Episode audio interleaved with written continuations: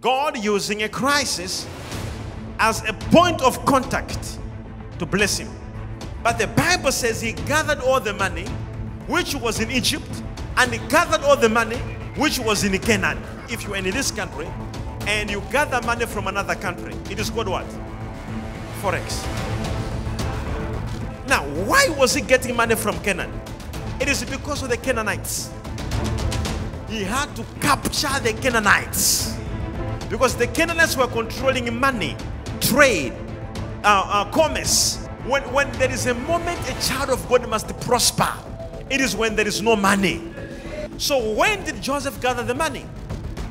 During famine. There was only famine when people prospered. Joseph was a slave being paid by Pharaoh.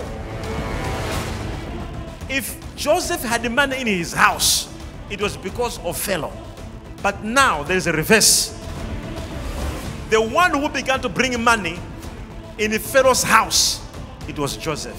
The reason why there is a financial famine, the reason why there is a financial hunger around you, it is because God is targeting you to lift you up